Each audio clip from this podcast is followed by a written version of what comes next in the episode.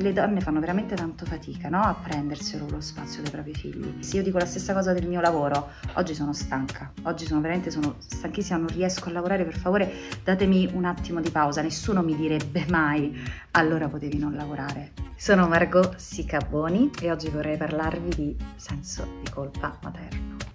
Senso di colpa materno mi sono chiesta talmente tanto da dove venisse. Probabilmente viene proprio da un, un detto non detto, quello che che percepisci nell'aria, che c'hai dentro, perché è una, è una, legge che ormai è dentro le nostre cellule di donne, non come se per osmosi proprio fosse entrata, che però nessuno veramente ti dice, ma lo sai che è così. C'è una pretesa così mh, importante di quello che dobbiamo essere per i nostri figli, di quello che dobbiamo essere all'interno della famiglia, questa richiesta esterna che ci schiaccia rispetto alla realtà, la realtà di quello che invece veramente, di quando ci svegliamo, che, ti, che, che hai dormito mezz'ora perché il bambino si è svegliato 10 10 volte e quindi la tua capacità emo- emotiva di accogliere, la tua capacità fisica di mettere a posto casa, non è al passo con quella necessità di perfezione che invece è intorno a te. Il senso di colpa prima mi mangiava dentro, finivo la giornata e invece di pensare, guarda che cosa bella comunque, nell'imperfezione, quanto li amo, quanto sono fortunata, invece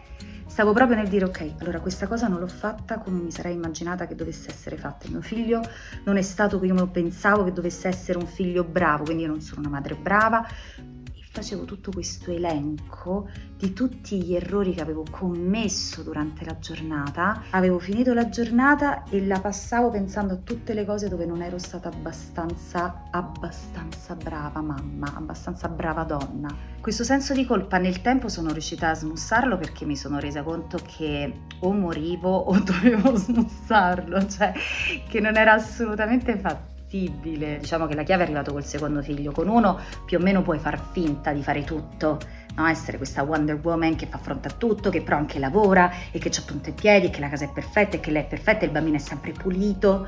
No, poi arriva questo secondo bimbo che invece a quel punto veramente è più forte di te l'esterno, quindi devi lasciare andare il controllo perché è totalmente illusoria quella sensazione di controllo e accettare quel che c'è. All'interno di questa possibilità ho iniziato a divertirmi e mi sono resa conto che non mi ero divertita fino a quel punto con i miei figli perché ero così attenta affinché tutto fosse perfetto.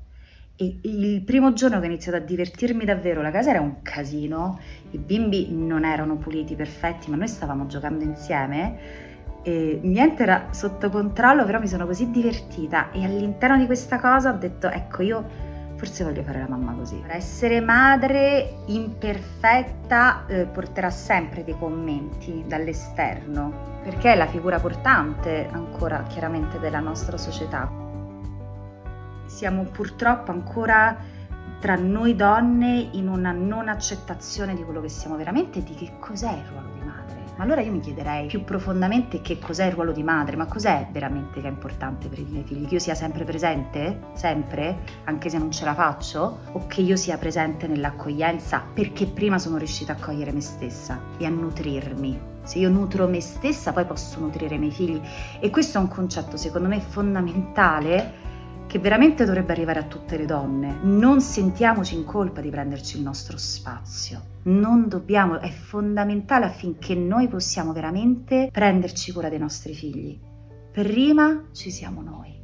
Io ho un consiglio alle neomamme che darei davvero non avere paura di chiedere aiuto da tutti i punti di vista. Essere madri sarà abbracciare tutti i nostri punti più bui, più difficili, più veri che abbiamo dentro di noi stesse, tutti quegli angoli dove non siamo mai volute entrare. Io penso di aver avuto una depressione postparto, non lo so perché se ne parla talmente tanto poco che io ancora adesso a distanza di otto anni non so se fosse stato quello, penso di sì, Penso di sì, perché avevo una fortissima ansia rispetto a questo essere che mi era stato dato, di cui occuparmi, nonostante lo amassi tantissimo, ma avevo un'ansia che non riuscivo quasi a uscire di casa. Quindi pensando dopo penso fosse quello. Triste come non abbiamo veramente i mezzi neanche per capire cosa abbiamo, perché nessuno ci racconta che può succedere quello. Quindi quando succede non sappiamo cos'è, perché nessuno ce l'ha raccontato. E quindi neanche per prenderci cura di noi.